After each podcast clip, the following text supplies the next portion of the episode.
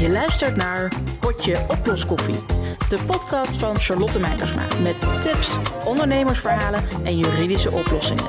Veel luisterplezier. Contrepreneur of slimme marketing? Het was juni tweeduizend twintig. Begin dat jaar zat ik er volledig doorheen. Mentaal, maar ook fysiek. Mijn gezicht deed pijn, was rood, schilferig en warm. Daar viel niet meer tegen op te smeren. Hoewel ik normaal plezier haalde uit make-up, moest ik ook dat laten staan. Ik besloot in januari tweeduizend twintig te stoppen met mijn personeel. Ik ben geen goede manager en het was zij eruit of de toko failliet. En dan zouden ze net zo goed geen werk meer hebben. De keuze was uiteindelijk voor mij en hen dus al snel gemaakt. Maar daarna moest er wat veranderen. Op dezelfde voet kon dit bedrijf immers niet door. Met minder mensen moet je tijd anders verdeeld worden.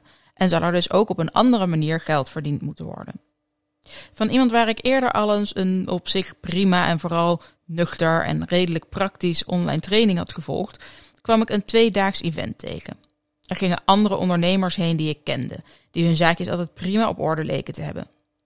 Inclusief twee keer lunch, een diner, een borrel voor driehonderdvijfenveertig euro ex-B T W. Echt heel veel winst konden de organisatoren daar niet meer uithalen. En anderen leken het waardevol te vinden, dus schreef ik me in. En dit is precies waar het allemaal misging. Tijdens dat event schreef ik me in voor een halfjaarprogramma, waar ik binnen twee maanden ook op vriendelijke wijze uitgetiefd werd. Ik was te kritisch en dat zinden ze niet. We waren geen match, ik kreeg mijn geld teruggestort. Was het een contrepreneur? Of was ik gewoon in slimme marketing getrapt?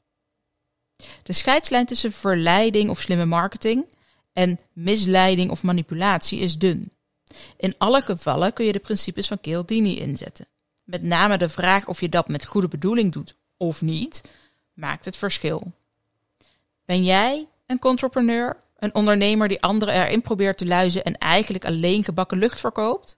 Die iets verkoopt aan mensen die dat eigenlijk helemaal niet willen, maar die jij zo bewerkt hebt dat ze dat niet meer doorhebben?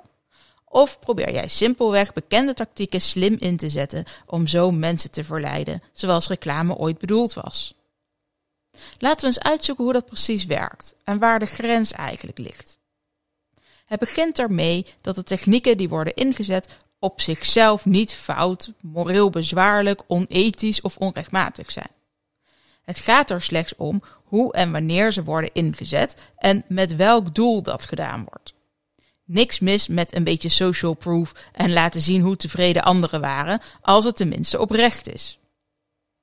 En als je echt nog maar een paar stuks hebt van dat ene product, of je presentatie al over twee dagen plaatsvindt, kun je dat natuurlijk gewoon zeggen en heb je schaarste op een eerlijke manier ingezet.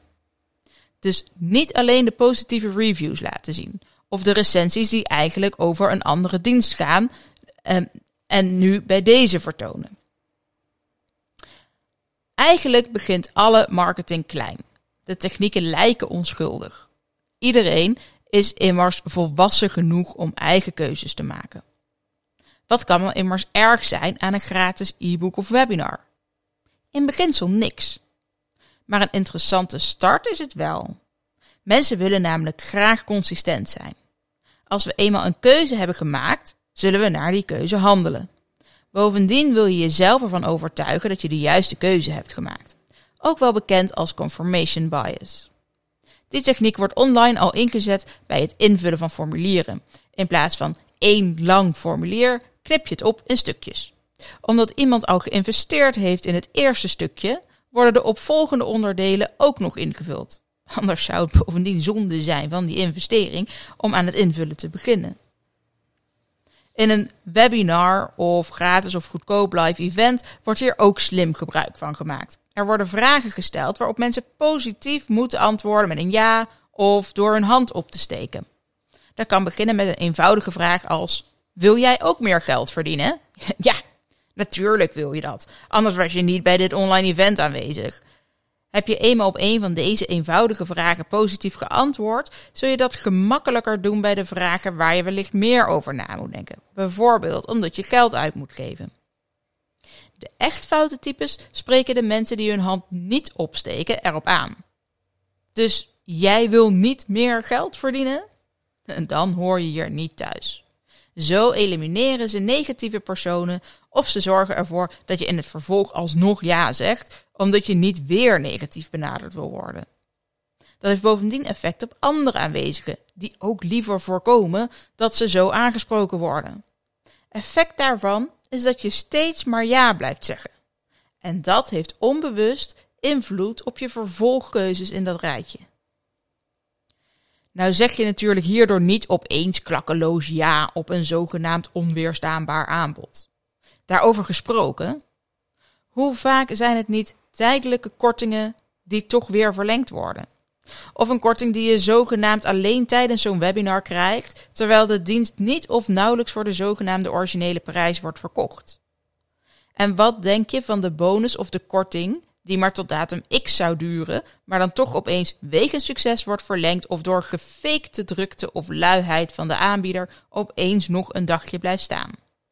Dan hebben we het nog helemaal niet gehad over de beperkte beschikbaarheid van digitale producten en diensten. Die zijn juist in de basis onbeperkt. Alleen een live webinar, daar kan de software soms een grens aan geven, met een maximaal aantal deelnemers die dan aanwezig kunnen zijn. Maar een digitaal product is nooit zo beperkt als een fysiek product, waarvan de voorraad op een gegeven moment echt op is en erbij geproduceerd moet worden. Het is dus vaak fake schaarste, waarmee je ook fake urgentie creëert. Schaarste is een prima manier om de laatste stuks uit, de ver, uit te verkopen of de laatste stoelen tijdens een event bezet te krijgen. Maar fake schaarste, schaarste die er niet is, maar die je creëert, is een verleidingstechniek waar je vraagtekens bij moet zetten. Schaarste werd ook ingezet in dat programma waar ik in twintig twintig instapte. Uiterlijk voor de lunch van die tweedaagse moest ik besloten hebben om in te stappen. Nu tijdelijk voor een extra lage prijs, omdat het maar voor een half jaar zou zijn in plaats van normaal gesproken een jaar en ze er in tweeduizend eenentwintig mee zouden stoppen. Ze zouden namelijk internationaal gaan. Er zou vast iets van waarde in zitten, dacht ik. En het bedrag was laag genoeg om de gok te wagen. Als het niks zou zijn, zou ik er niet failliet door gaan. Dus trapte ik erin. Het programma is overigens nog steeds te koop, onder een iets andere naam en zonder ondersteunende Facebookgroep, waar je uitgetiefd kunt worden, of live events. Alles volledig on demand, digitaal, eeuwig toegankelijk. Voor zo'n tweehonderd euro minder dan ik ervoor betaalde. Of de inhoud dat bedrag waard is, weet ik niet. Daarvoor werd ik er te vroeg uitgegooid. Maar ik wil maar zeggen dat als je de juiste persoon op het juiste moment bereikt, die schaarste wel degelijk kan werken om iets te verkopen. Er ontstaat urgentie. Maar met schaarste zijn we er natuurlijk nog niet. Het helpt al om iemand het juiste moment te benaderen. Iemand die op dat moment in een moeilijke positie zit en bijvoorbeeld een hogere omzet hard nodig heeft, zal zelf al meer urgentie voelen om jouw product of dienst aan te schaffen wanneer jij daarmee een hogere omzet belooft. Daarom zijn zogenaamde kwetsbare personen makkelijker in te palmen, ook als ze hoger opgeleid zijn. Wie stress ervaart is gemakkelijker te beïnvloeden en kan minder goed rationele beslissingen nemen.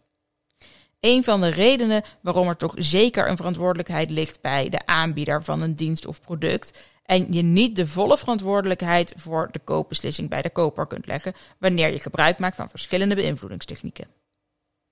Vaak wordt er een geheime succesformule gekocht of verkocht. Een shortcut to succes. Meer geld verdienen met minder moeite. Je hoeft alleen maar dit ene stappenplan te volgen. Maar hoe weten ze nou dat het stappenplan bij jou past, als ze jou en je onderneming helemaal niet kennen? Wat nou als jouw bedrijf niet in dit systeem te proppen valt? One size does not fit all. Allereerst worden er cijfers en zogenaamde feiten gepresenteerd die aan zouden moeten tonen dat het systeem werkt.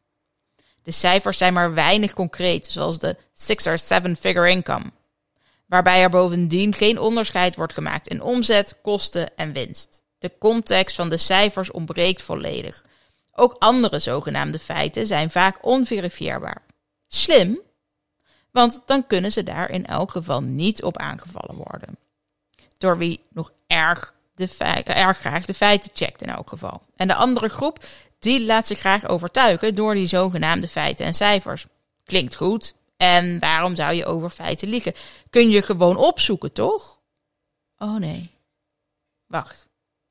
Maar dat weet je niet als je het niet probeert op te zoeken. Daarnaast laten de ondernemers vaak graag zien hoe succesvol ze zelf zijn. Hoe ze bivakeren op Bali, rijden in de mooiste auto en het lekkerste eten verorberen. Zij ervaren nooit negativiteit of stress. Dat hebben ze allemaal bereikt door het systeem dat ze jou ook gaan leren. En jij gelooft dat. Wishful identification wordt dat ook wel genoemd. Toch nog twijfels? Laten we daar korte metten mee maken. Bijvoorbeeld door social proof in te zetten. Testimonials en recensies van mensen die het programma eerder hebben gedaan of de cursus eerder hebben doorlopen. Veel dienstverlenende ondernemers zijn bovendien zo slim om al snel een recensie te vragen. Die krijgen ze ook. Iedereen is net lekker fris aan de training begonnen en is super enthousiast. Tijd om het toe te passen was er nog niet. Dus nog niemand die heeft kunnen merken dat het voor hem of haar niet werkt of dat er eigenlijk informatie mist. Zo deelde een Money Mindset Coach een D M van een deelnemer, waarin ze enthousiast schreef dat ze haar investering van drieduizend euro al binnen een paar uur had terugverdiend. Terwijl de cursus nog niet eens was begonnen. Ook bij het event waar ik was, waar ik me dus in dat programma liet lullen, hebben ze me om een videotestimonial gevraagd. Ik gaf eerlijk antwoord op de vragen. Je begrijpt, die van mij is nooit gebruikt. Met mijn kritische blik was dat immers geen jubelrecensie. Eigenlijk had dat voor mijzelf vooral een groot uitroepteken moeten zijn. Niet alles proberen goed te praten en rationaliseren, maar luisteren naar mijn gevoel. Want als ik al niet zo enthousiast was over dat tweedaagse evenement, waarom zou ik dat dan wel kunnen worden van een volledig programma? Survivor bias is dat. Je gelooft dat iets werkt omdat anderen hebben gezegd dat het voor hen heeft gewerkt. Daarbij kijk je meestal niet naar de andere factoren die daaraan hebben bijgedragen.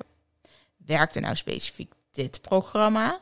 Of was het eigenlijk de webdesigner die met goede optimalisatie-ideeën kwam? Of misschien de persoonlijke businesscoach die de juiste vragen heeft gesteld? Je luistert gewoon naar de ander die zegt dat het programma voor hem of haar heeft gewerkt, wat het voor hem of haar doet en gedaan heeft. En daar vertrouw je op. Dat is survivor bias. Misschien ben je nu wel overtuigd, maar vind je het nog steeds te duur, waardoor je het nog steeds niet koopt. Je hebt namelijk nu het geld niet. Dus is het onverstandig om het uit te geven. Heel goed van jou gedacht. Verstandig. Maar natuurlijk ook veel te Nederlands. Je houdt jezelf tegen. Het zijn belemmerende overtuigingen. Je money mindset is gewoon niet goed. Juist als je het geld uitgeeft, sta je ervoor open om het ook weer te ontvangen. Als je niet durft te investeren, zul je nooit groeien.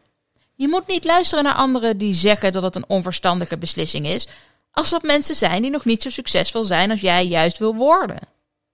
Bovendien, als je niet bereid bent om dit bedrag in jezelf te investeren, dan uh, vind jij dus jezelf niks waard?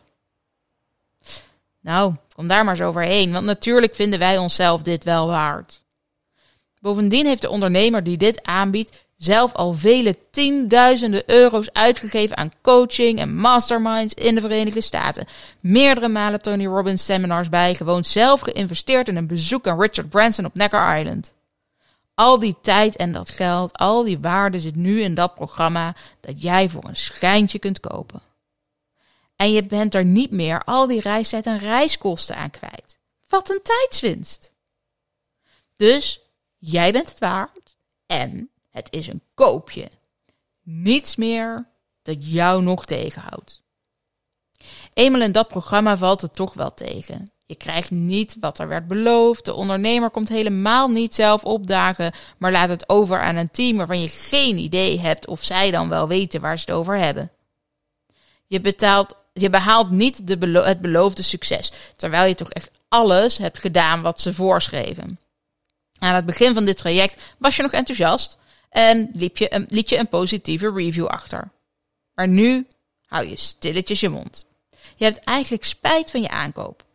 Je voelt je er misschien zelfs schuldig over, maar dat laat je aan de buitenwereld niet zomaar merken. Want zullen ze wel niet van je denken? Dat jij hierin hebt kunnen trappen. Dat jij kon geloven dat dit de oplossing zou zijn. Terwijl anderen van mijlen ver aan zagen komen dat dit niet kon deugen. Je houdt je mond en je positieve recensie blijft op de website van de ondernemer staan. Buyer's remorse heet het. Een vorm van cognitieve dissonantie. Je zult je spijt nooit toegeven uit schaamte. De scheidslijn tussen de manipulatieve contrepreneur en de slimme marketeer is dun. Consumenten worden door de wet nog enigszins beschermd, maar als ondernemer krijg je diezelfde bescherming niet. Bovendien zou het dan eerst nog maar eens opgemerkt moeten worden en daarvoor een klacht worden ingediend. Bijvoorbeeld bij de reclamecodecommissie. Maar de een trapt er niet in en de ander heeft buyer's remorse. Dus zover zal het vaak niet komen. Het blijft dus een kwestie van zo goed mogelijk je kopje erbij houden.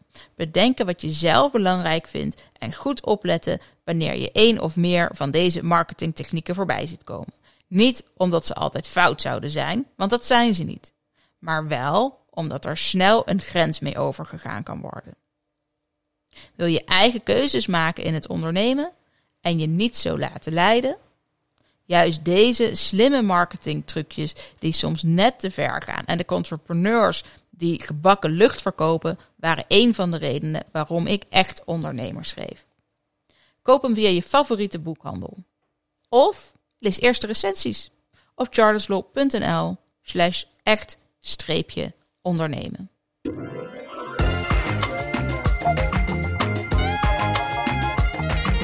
Je luistert naar Potje Oploskoffie, de podcast van Charlotte Meijersma.